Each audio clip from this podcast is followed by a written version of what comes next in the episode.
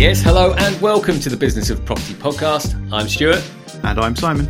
And we're both property people running our own businesses. And this podcast is just us chatting every week about the reality of anything and everything property.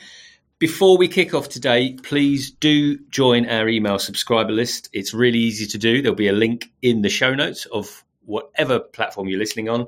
And you can also go via thebusinessofproperty.com. So just click on the link, put in your details, really easy, and we'll send you all of the resources that we talk about. And that is pertinent today because we are going to talk about a couple of charts that we've read. We're not going to necessarily go into them in detail, but if you want to look at the data we're looking at, join the, the email subscriber list and then you can see exactly what it is that we're looking at.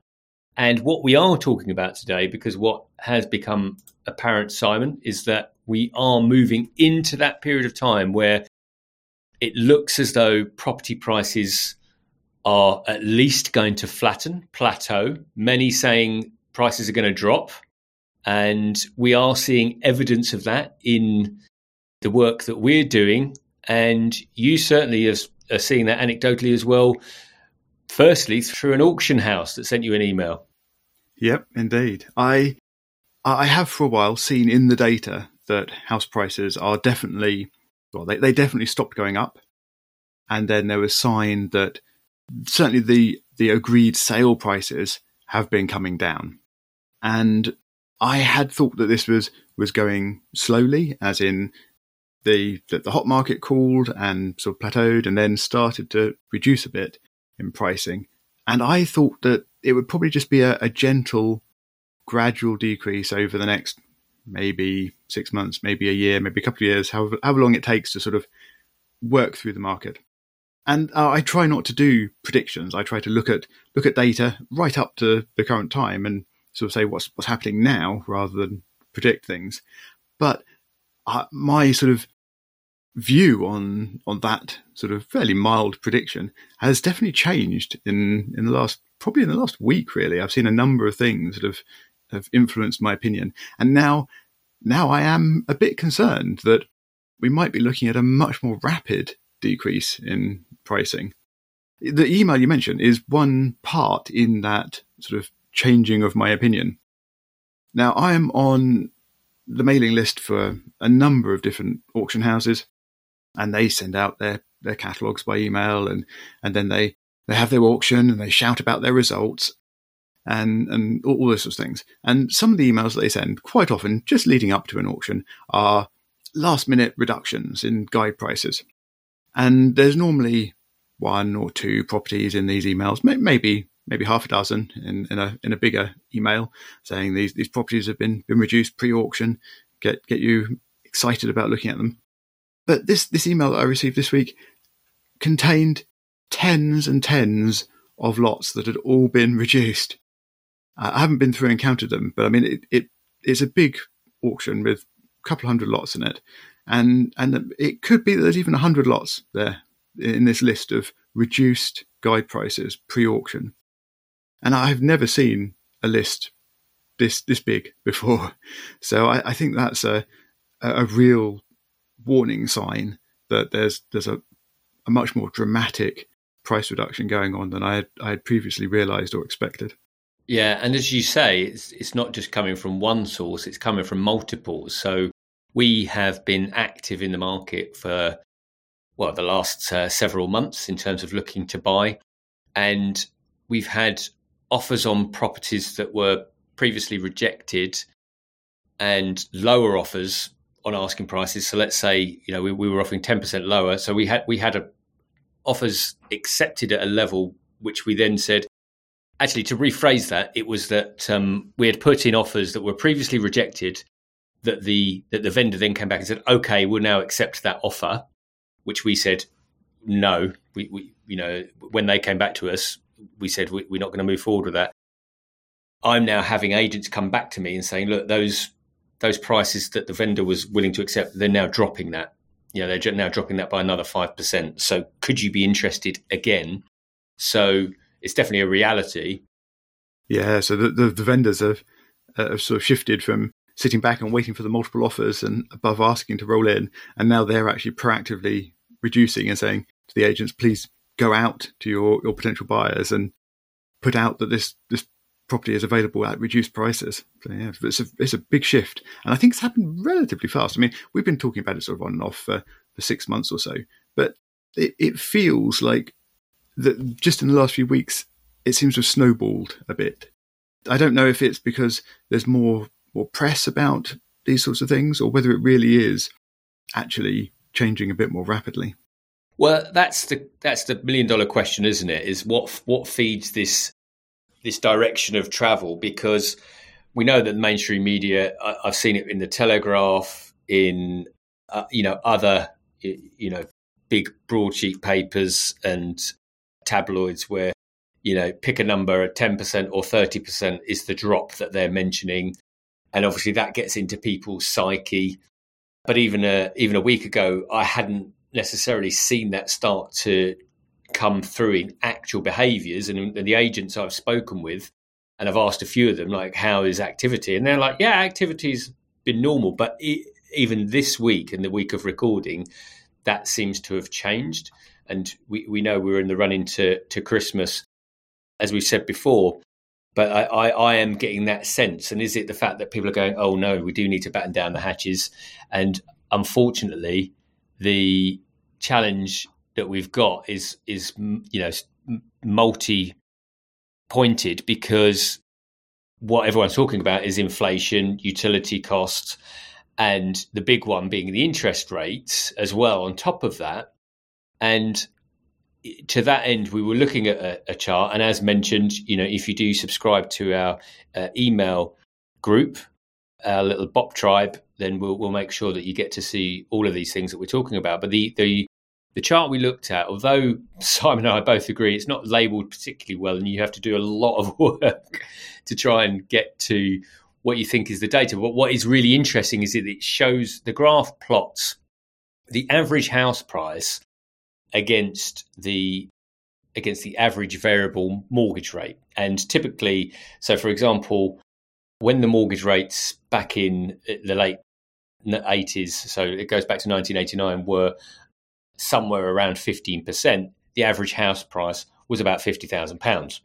And, you know, it plots that so all the way to down to the 2%. And actually, we can see when the rates are 2%, the average house price is somewhere around the 250. Now, obviously, a lot's happened in there, but there is a big red dot in the middle of this chart, which is today, 2022, whenever this chart was done this this this month, and and it shows it's out on its own. It's a complete outlier. It just doesn't fit in with any of the trends at all, and it shows that, or, or what my take is from the chart is that really the, the house prices have to do some sort of correction. Now we we could get into all sorts of debates about what a correction means. I mean, I, I yeah, I don't necessarily like talk saying crash. What what what does a crash actually mean? it, it could be 10% in London, it could be 5% in the Northwest, it could be 0% growth in the Southeast. You know, I, I don't know enough, eh, you know, to, to forecast that. But what the chart is saying to me, Simon, is that we know that the rates aren't coming down anytime soon and something has to give. And we, we can't continue to play inflated prices. And and, the the final point I'll make on this, just in, in terms of what we looked before, you know, Simon talks about it, is that average property prices have increased twenty two thousand pounds in the last twelve months. That's that's pretty steep on a on an average. And in the last three years, they've increased by over 25%. So average property prices increased by 60,000 in the last three years. And we've all anecdotally said this cannot continue. Well, it finally looks like this is not going to continue. Yep. I, I, yes, I, I, think you're right. I think we're we're at the end of the road for, for house price increases. Certainly, this graph that you were, were talking about that we've been been looking at, uh, and yeah, I mean it's it's striking, but at the same time, I'm not really sure what it is sort of trying to tell us because if we look back historically, we know that over time house prices increase. I mean, this is the same as as all prices because we we live in uh, economies that have inflation, and prices do do go up over time. And generally speaking, house prices outperform inflation. So we would expect over time uh, the property prices to increase. But the this graph doesn't really plot time per se. It just plots price against interest rate, and it it shows that, or it implies that there is a, a clear link between those two. But does that mean that as prices increase over time, interest rates must always decrease over time as well? I mean, we, we know that's not the case. And interest rates have gone up and down and fluctuated throughout history, and house prices have still, on average, gone up. So, yes, I, I'm not entirely sure. I mean, it could perhaps be an inflation adjusted price that they're using, but I don't know. It doesn't say. So my assumption there is that it probably isn't. So yes, it makes a nice graph. It looks very striking, and it certainly sort of spells out that something seems amiss right now. But I, I am not at all convinced that it really shows anything super useful. well, I think I think what it you know the challenge is because and again for those of you that get access to it, you'll have a look at it. Each of the bubbles is a year, and I I agree. Uh, I'm I'm pretty sure it won't be uh, you know inflation adjusted, but for me, what it it's just showing that the trend of of the years is that you know the, the low interest rates have certainly played their part overall in the trend of the increase in property prices yet the the difference between the the average property price and the interest rates of previous years is so big, the gap is so big, and that that it cannot be maintained. And that's what I kind of take from it. And it kind of highlights it. As you say, I mean, I think all, all the indicators are pointing towards you know, the fact that we are in a bubble. The question is, what does it mean for us in terms of, you know, if we're looking to invest? Because I am still looking to invest. I'm, uh, I've actually viewed a quite a large property recently, and I, you know, I'm working with a couple of people that are also looking at properties.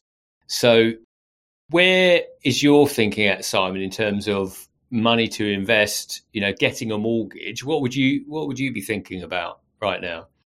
Excellent questions, and it's you, you see this. You see the market falling to some degree, and as we talked about before, that sort of means that there should be good deals around, and this is obviously a, a good time to buy whether you decide it's the time to buy now or time to buy in six months or whatever. I mean, that, I don't want to try and predict the, the, the bottom of the market or whatever, but it's definitely an interesting time to look at potential deals.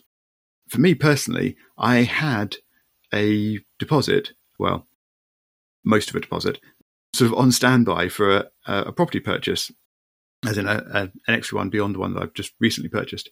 And that currently is not possible because because of the higher interest rates and particularly because of the higher stress rate checks, which, which actually do seem to be coming down for some mortgage providers a little bit, but mm-hmm. but they are still high.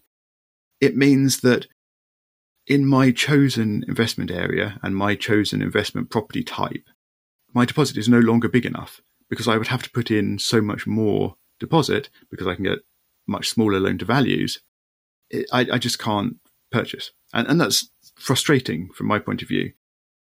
But if I could purchase, if I if I had a bigger deposit and I was in, in that position, I think it can still very much make sense to.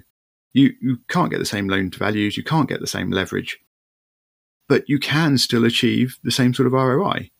The mortgage you get is smaller, the interest rate you're paying on is bigger, but these things sort of balance out a bit and it means that you, you can still achieve a reasonable return on your investment. And I sort of compare this to what else you could do with your money.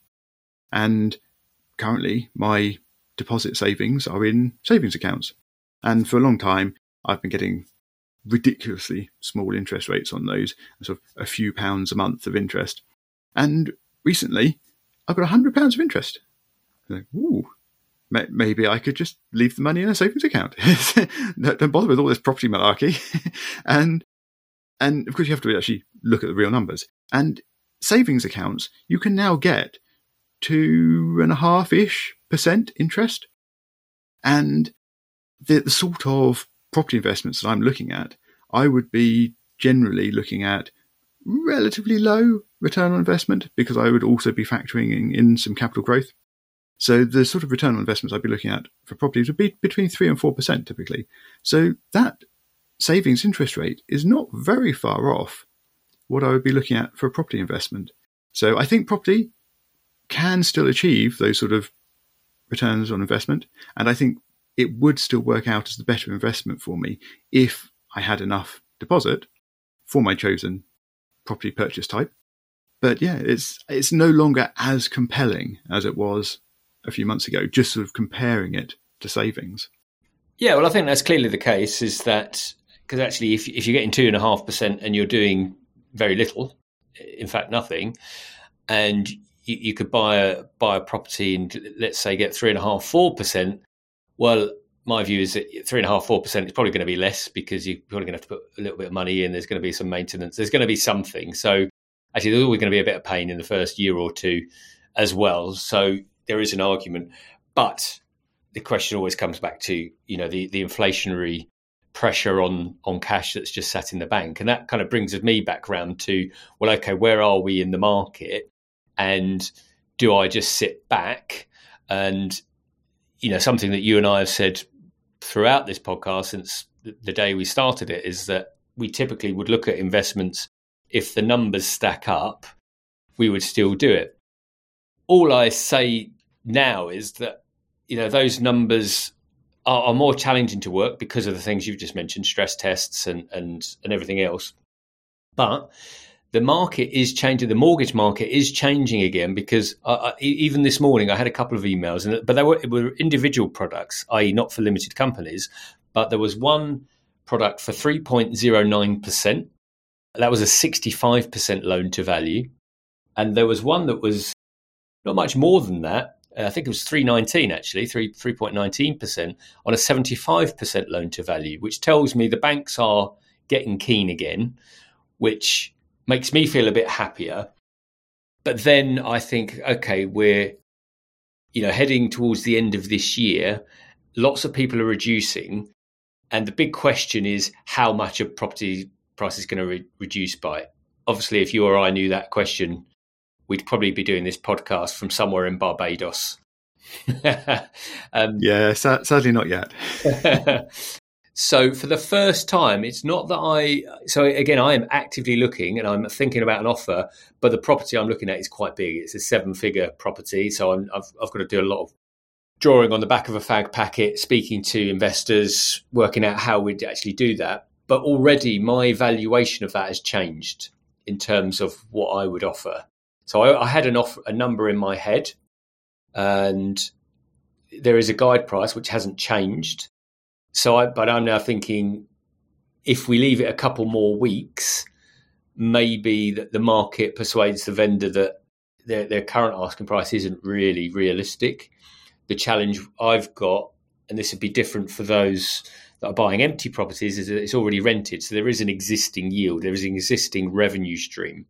And so this this again feeds into how we think about what we're buying. Because if we're already buying a property that has got circa a 10% gross yield do i fact you know do i factor in the fact that okay we might take a bit of a hit on the property price so we buy it and then it, the price drops in 5 uh, by 5% but does that matter to me and should that matter to me in 10 years time?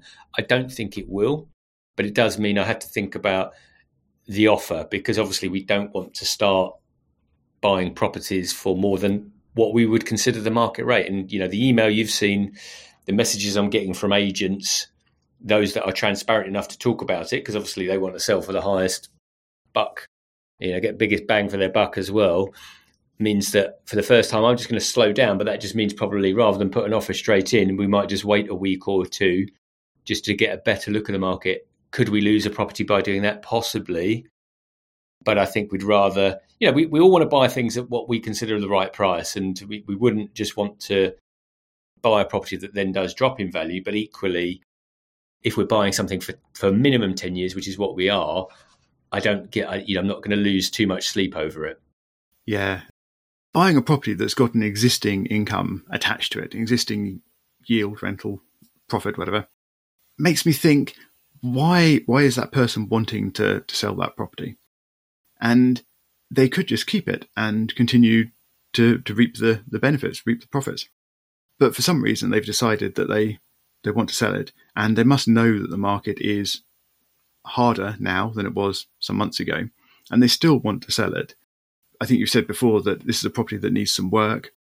So, the, the, presumably, the, the current owner doesn't want to do that work, or they want to put the cash somewhere else, or they have some other plan for that that they think they can do better than the the, the current yield effectively.